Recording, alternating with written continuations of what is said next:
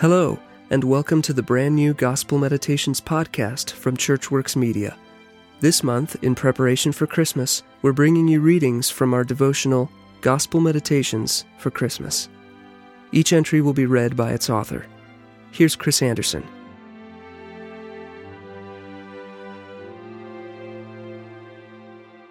The Seed of the Woman. Genesis three fifteen. He shall bruise your head, and you shall bruise his heel. The word Genesis means beginning. Indeed, the first verse of the first chapter of the first book of the Bible famously commences with, "In the beginning, God." We have two glorious chapters of God beginning by creation. We read with beautiful redundancy that God said, and it was so. And we read that it was good, good, good, and ultimately very good. Tragically, Genesis three records humanity's breaking of God's perfect world. To use a popular expression, Adam and Eve had one job, and they failed miserably. Genesis three through fifty is less about beginnings than endings. Genesis four records the first murder. We read a genealogy in chapter five that is punctuated by incessant obituaries, and he died. Genesis six and seven record the global flood, not a cute story for nursery walls, but a nightmare-inducing record of God's undiluted wrath. Genesis nineteen tells of the destruction of sinful Sodom and godless Gomorrah. It's no accident that the book that opened with God's creation ends with Joseph in a coffin in Egypt. But this book of death also promises life. In the very middle of Genesis three, where we read of the fall, humanity's sin, and the curse, God's punishment, we read what scholars call the Proto-Evangelium, the first proto Gospel Evangelium. There the Lord tells Satan, "I will put enmity between you and the woman, and between your seed and her seed. He shall bruise your head, and you shall bruise his heel." First, the Savior would be human, Eve's seed.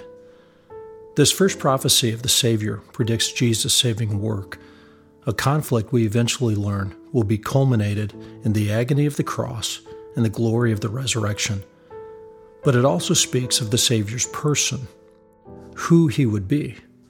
Amazingly, God promised that the hope of humanity would be human. Not only would he be human, but he would be born through the natural birth process.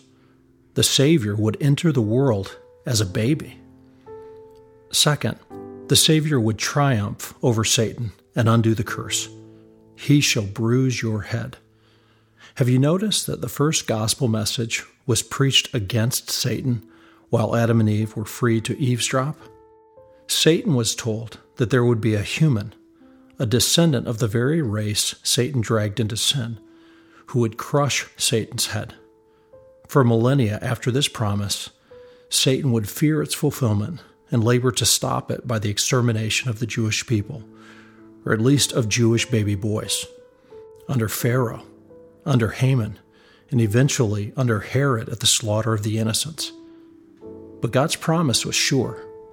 As later revelation has shown, Satan would be dealt a fatal blow at Christ's first coming and will be absolutely destroyed at Christ's second coming. Finally, the Savior would accomplish our salvation specifically by experiencing the pain of the curse. The serpent would bruise his heel. Deliverance from the epic travesty of the fall and curse would not be a painless mission for the Savior. He would be bruised.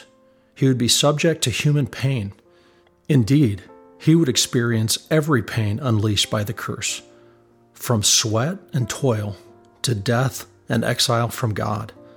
But by his suffering, he would reverse the curse and rescue our fallen race. In seed form, Christ's incarnation, crucifixion, and ultimate triumph were all predicted way back in Genesis three. The woman's seed is humanity's Savior. Let the gospel assure you that Satan will be vanquished and the curse will be reversed. This podcast is a production of ChurchWorks Media, which is dedicated to producing exceptional, Christ-centered resources for the church. Today's reading came from Gospel Meditations for Christmas, a thirty-one day devotional. To find this and many other helpful resources, visit our website, church works media dot com. This program is copyrighted by ChurchWorks Media, all rights reserved. This episode was produced and edited by Paul Q. We hope you'll join us again tomorrow for our next episode.